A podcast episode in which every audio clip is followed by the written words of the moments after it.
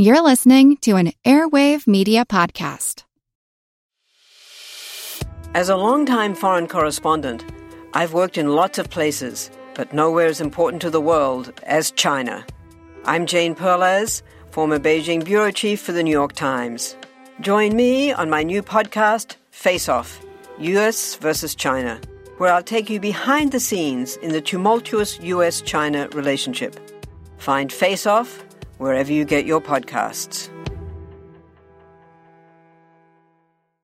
In nineteen eighty, as the debate between the two major party candidates was held in Cleveland, viewers on one network would have seen the president, Jimmy Carter, take a question, the Republican challenger, Governor Ronald Reagan, respond, and then they'd hear a response from an independent candidate, John Anderson. Anderson was not in Cleveland at the debate at all.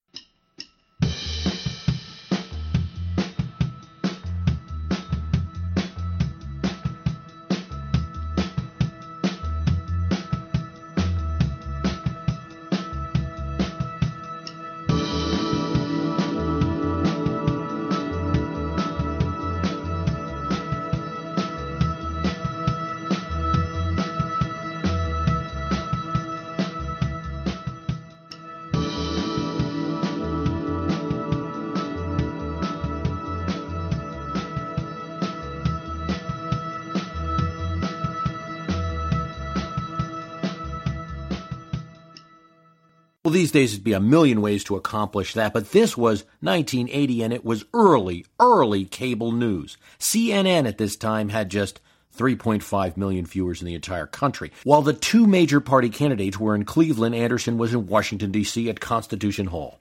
Four producers would videotape the A B C coverage in a van outside.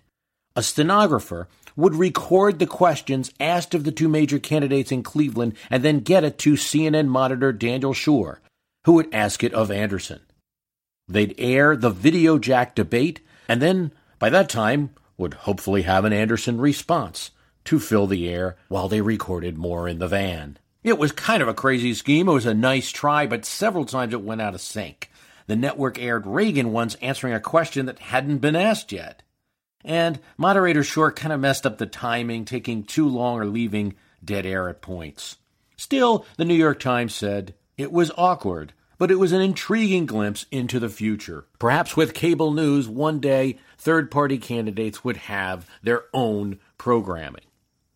Anderson's campaign was also an intriguing glimpse into the future for a time. A ten-term congressman, moderate Republican, he had attacked both Carter's ineptitude and Reagan's tax cut, which he called an election gimmick. Instead, Anderson called for a fifty cent gasoline tax increase, something no one was talking about, in order to fund alternative energy and reduce payroll taxes. At a time when not all Republicans liked nominee Ronald Reagan, he hinted at the support of President Ford, with a quote from him in a T V ad, at a time when Democrats weren't all pleased with Jimmy Carter. He appeared with Kennedy during the time that Kennedy was still vying for the nomination, had a Democratic governor of Wisconsin who had been a Kennedy supporter as his running mate, working with media master David Garth, who would later run the Giuliani mayoral campaign in New York.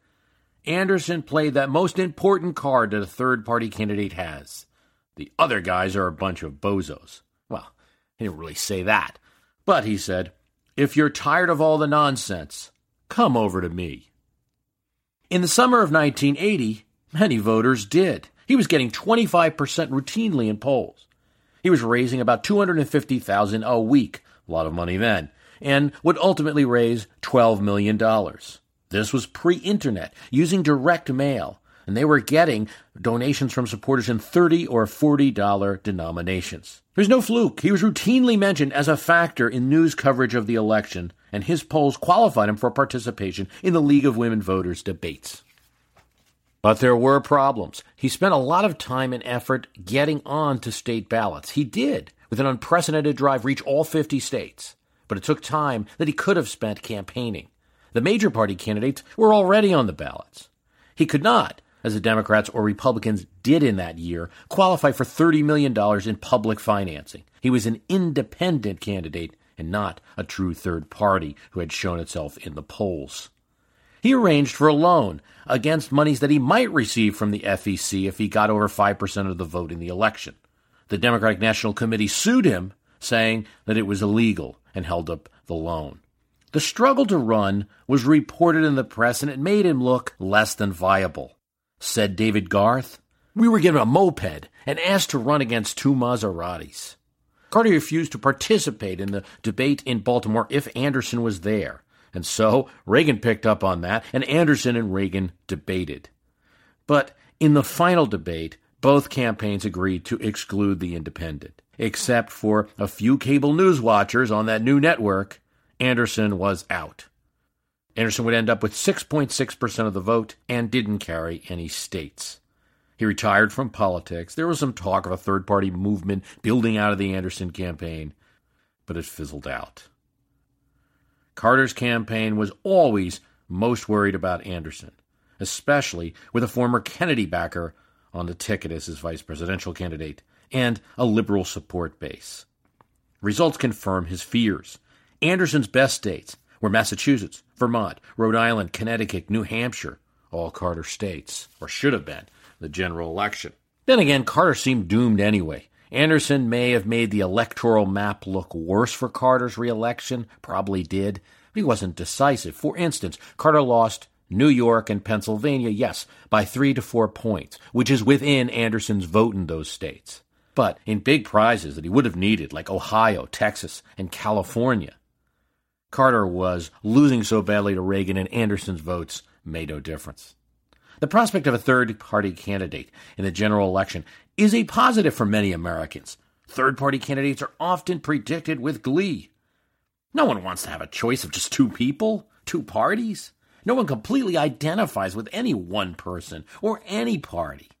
This ain't the old days where tenement precinct captains come or factory bosses tell us that we are all Democrats or we are all Republicans. We are all independents now, aren't we?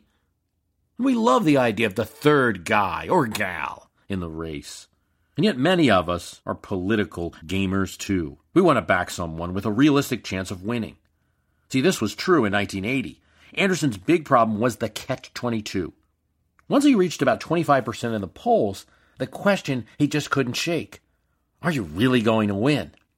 An A B C Harris poll taken in September nineteen eighty shows this. It had Reagan thirty-nine, Carter thirty-three, Anderson twenty-three. But when they added a question, if you felt Anderson had a chance to win the election, who would you support? Reagan's now down to thirty-three, Carter thirty-one, Anderson twenty-nine. He's still losing, but more of a fighting chance and viability. The moped versus the Maserati. That's what killed Anderson. Then we Republican and we Democratic leaners race back to the parties that we really belong to, so the evil other side won't win the election. But that's only us modern people, right? Well, in eighteen forty-four, when Henry Clay, senator, former Speaker of the House of Representatives, card player, bourbon drinker, former Secretary of State, when he ran for president against the little-known Tennessean James Knox Polk, there were high hopes among the Whig party. Whigs had won the eighteen forty election, and the nation was angry with Democrats after the Van Buren presidency of economic ruin. And now, this nominee, Polk. Who is James Knox Polk, they asked. The big issues, though, were tariffs and Texas. Should we enact high tariffs, protecting industry, raising revenue for the federal government, and should we allow Texas, as a slave state, into the Union? Whigs backed tariffs. Democrats backed Texas. That was known. But each candidate tried to fuzz the issue a little. I agree to moderate, reasonable tariffs, said Polk, which helped him get the state of Pennsylvania, where its industries wanted protection. Clay, not to be outdone, commented on the annexation of Texas. I should like to see it, he said. I should like to see it. Great statement. It doesn't mean I'm going to do anything to see it happen, but I should like to see it. Helped him make a play for Louisiana and pick up Tennessee, but it angered some of the northern Whigs who were abolitionists.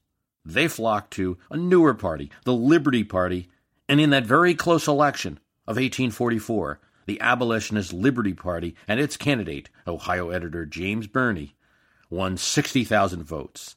Not much, even then, for two point six million cast across the country. but it hurt Clay in states that he needed badly. Birney got fifteen thousand votes in New York. Clay lost the state by just five thousand. Polk won the election, one hundred seventy to one hundred five in the Electoral College. It sounds like a landslide, but the Electoral College, then as now, tends to magnify wins, especially where in that election, New York had the bulk of the population and thirty-six electoral votes. If Polk didn't win the state, then the election switches to one hundred forty-one to one hundred thirty-four. Now Clay wins and is president. But for the Whig abolitionists in New York, Clay would be president. So complained that Whig political activist, Abraham Lincoln, who had campaigned hard for his hero in Illinois. He and others would raise a giant poll in support of the Whig ticket. That's what you did back then. And then? Want to learn how you can make smarter decisions with your money? Well, I've got the podcast for you. I'm Sean Piles, and I host NerdWallet's Smart Money Podcast. On our show, we help listeners like you make the most of your finances. I sit down with NerdWallet's team of nerds, personal finance experts in credit cards, banking, investing, and more. We answer your real-world money questions and break down the latest personal finance news. The nerds will give you the clarity you need by cutting through the clutter and misinformation in today's world of personal finance. We don't promote get-rich-quick schemes or hype unrealistic side hustles. Instead, we offer practical knowledge that you can apply in your everyday life. You'll learn about strategies to help you build your wealth, invest wisely, shop for financial products, and plan for major life events. And you'll walk away with the confidence you need to ensure that your money is always working as hard as you are. So turn to the nerds to answer your real-world money questions and get insights that can help you make the smartest financial decisions for your life. Listen to NerdWallet's Smart Money Podcast wherever you get your podcasts. Twelve years later, the same situation. Now Lincoln is a Republican. Clay is no longer alive. James Fremont is the candidate of the Republican Party, formed from many former abolitionist Whigs. James Buchanan is the Democratic candidate. Lincoln knows Fremont must win all the northern states. Illinois is included in that because the Democrats will certainly gain all the southern states, and Fremont isn't even on the ballot, favoring the banning of slavery in the territories. He's not even the ballot in the southern states. The problem is Millard Fillmore, ex-president, former Whig, is running on the know-nothing American anti-Catholic, anti-immigrant ticket. If he steals votes from Fremont, then the Republicans have no chance in Illinois. So Abraham Lincoln, Esquire, former congressman, and yet not at this time anybody's choice for the White House, started writing some letters. He'd start them with, "I hear you are a Fillmore man," and to any person who he suspected of supporting Millard Fillmore in Illinois, he basically said that a vote for Fillmore in Illinois was a vote for Buchanan, whereas a vote for Fremont could be a vote for Fillmore. And he went on to explain, you vote for Fillmore in Illinois, and then you're stealing votes from Fremont, and Buchanan wins. Buchanan wins Illinois, the game is over. Your man Millard has no chance. Vote for Fremont, and at least Illinois goes to someone who is not Buchanan. Maybe you have a chance of this election going to the House of Representatives, and maybe you have a chance of your person becoming president versus no chance. It was a nice logical argument, a kind of nice try, an example of the kind of weird dynamics that happen when three people run in a race. But it didn't work. Despite the letters from Abe, many Fillmore men stayed Fillmore men. Fillmore got many votes in Illinois, enough to toss the state to Buchanan, and Buchanan won Illinois and many other states and won the election. So in Lincoln's career as a political campaigner, he experienced two ways these third-party races can go. His Whigs were in power, and a third-party campaign spoiled them in eighteen forty-four. His Republicans were out of power, and a third-party candidate helped them as incumbents. His Republicans were out of power, the Democrats were the incumbent party, and a third-party candidate helped them to continue to be the incumbent party in eighteen fifty-six. And that's how it goes sometimes. Third-party candidates cost the party in power sometimes, and other times they do not. It's such a relevant question now, as we have some talk in twenty twelve, I don't know how realistic it is, of a third person after the G O P finally picks its nominee entering the race. You have the Libertarians. Well, you always have the Libertarians. This uh, year, Though they have a strong ticket, Gary Johnson, at least a bit of a name, former New Mexico governor. But usually that party doesn't surprise too much. You have that former libertarian presidential candidate. Some people forget about the nineteen eighty-eight election. Ron Paul got half a million votes in nineteen eighty-eight. There's talk that maybe, because he pulls from both sides, maybe if he gets frustrated with the Republican race, he'll run. Maybe not. And you have this whole America Elects, the T V show that will try to create some buzz and nominate someone for president, which would at least provide a very cheap media source to someone who otherwise might be unable to get it. Well, there is one thing that, in a sense, makes all of these possibilities viable, and it goes all the way back to the Constitutional Convention, seventeen eighty-seven, in Philadelphia. One thing that makes an independent or third-party president a real possibility, much more of a possibility than an independent or third-party Congress. It's that the Constitutional Convention elevated the president to its own branch, equal with the others, and therefore required its own election in all the states to ensure fairness, because states had all kinds of different rules for popular vote or lack of popular vote. They used that much maligned these days device, the Electoral College. The Constitutional Convention rejected a plan, though it was the working plan for a while, to have the president elected by Congress. Because of this decision, third parties and independents can at least have a long-shot chance of getting the White House, even if they only start in the election year, because it's a separate election. If it was up to Congress, you had to elect a Congress of a party like they do in Britain or other parliamentary systems, and then have that person, have that entity pick president, you'd need a party with lots of congressional seats behind you. This we know. Everything the parties do involves some bit of horse trading. Even today, presidential nominations become subject to promises made to governors and convention delegates and other people. But even a Democrat or Republican president has a potential to be independent. They can triangulate. They don't need the votes of Congress to get there into the White House. And theoretically, an independent can also get to the White House and doesn't need Congress's approval. Hi, it's Bruce. Listen, we all know the news headlines are full of wild stories, like how the world is tipping towards authoritarianism, all while somehow, simultaneously, freezing, flooding, and on fire. It's a lot to take in. But what if, instead of being on the brink of disaster, we're actually on the cusp of a better world? If I've got your attention, then I highly recommend tuning to a podcast that offers a weekly dose of optimistic ideas from smart people. What Could Go Right is the acclaimed news podcast from the Progress Network.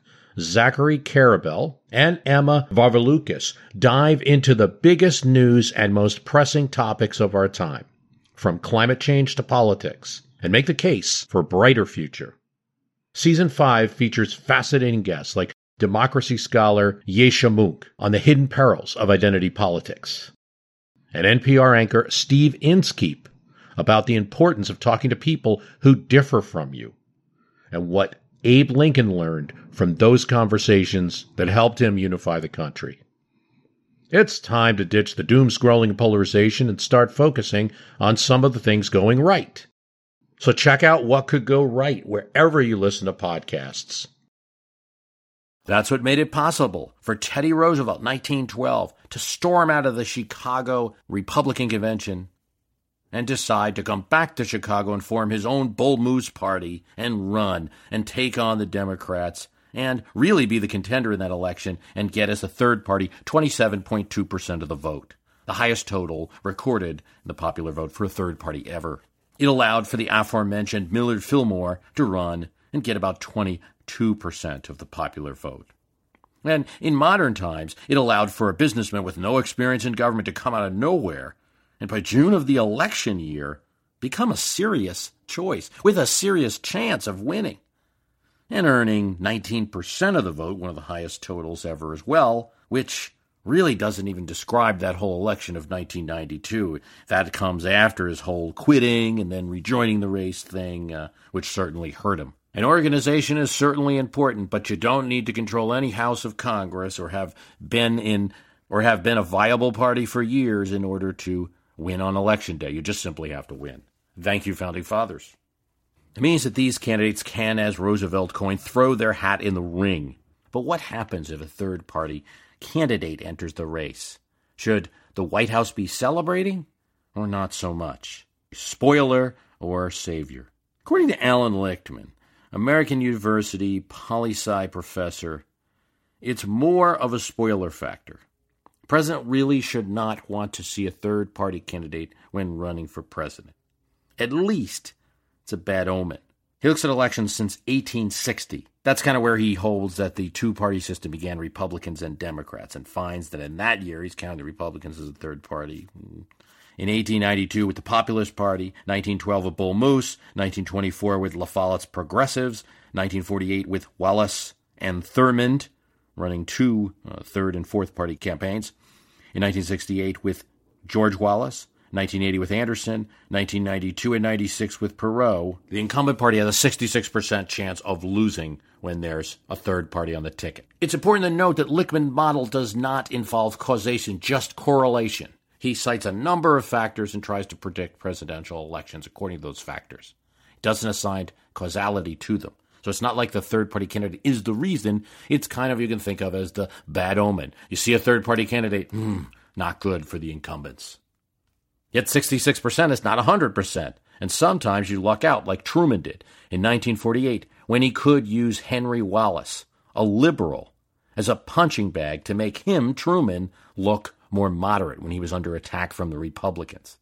He would go out there and call Henry Wallace an appeaser to the communists. And it was a deliberate part of his strategy, and it probably helped. Sometimes, like in nineteen twenty-four, you might have a candidate like Robert LaFollette, senator from Wisconsin, progressive Republican, running against his former party's nominee, Coolidge, taking some votes to be sure, but also taking many more votes from the Democrats. And it doesn't matter. Coolidge and Prosperity was probably going to win that election anyway.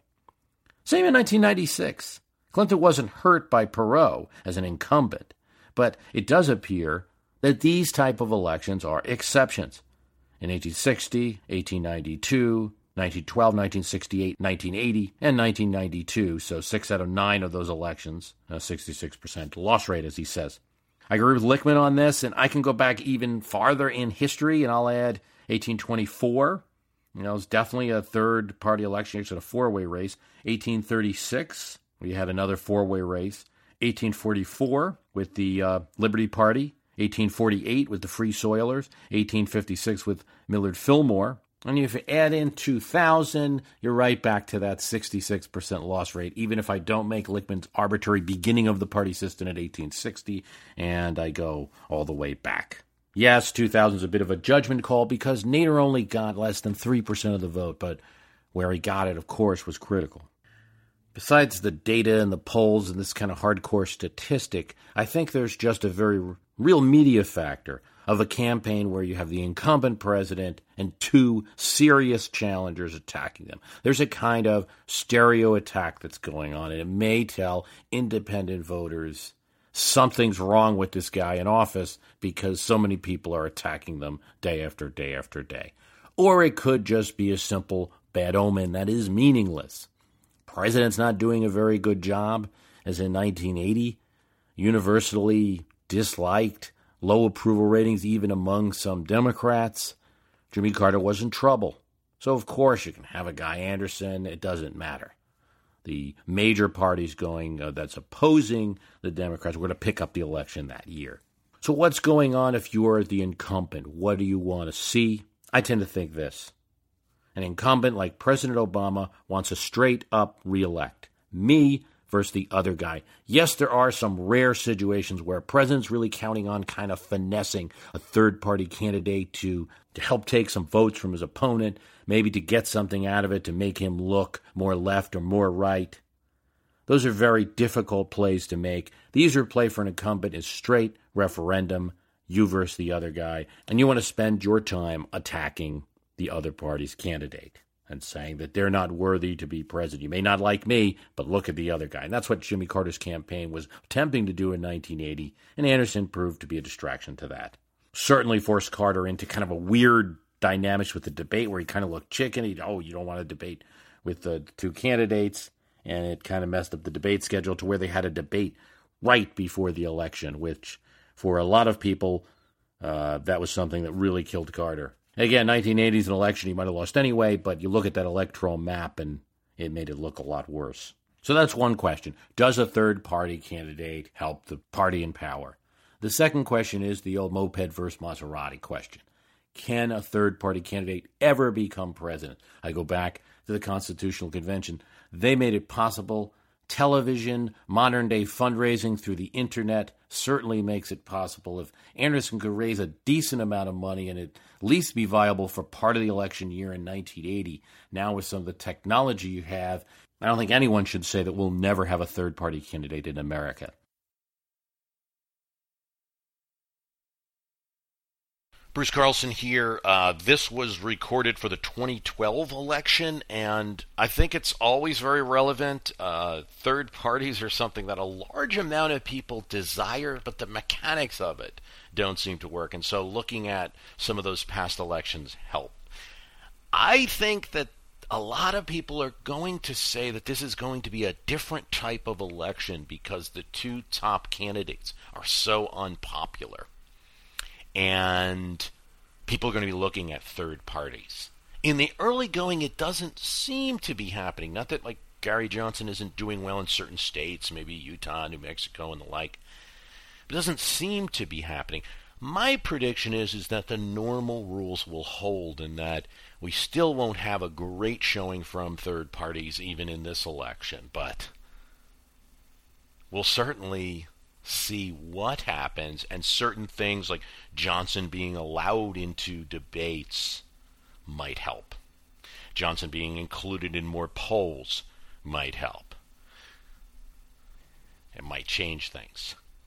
There was an awful lot of media focus on Anderson in nineteen eighty. Thanks for listening. Website is w w w dot my history can beat up your politics dot com. Don't forget The Five Biggest Fibs in American Politics on amazon dot com. Thank you. That's my book on amazon dot com. Thank you. We all know how important it is to keep your eye on the money, and not just your own. Stay on top of the latest financial and market news with Yahoo Finance, a podcast that releases new episodes almost every day.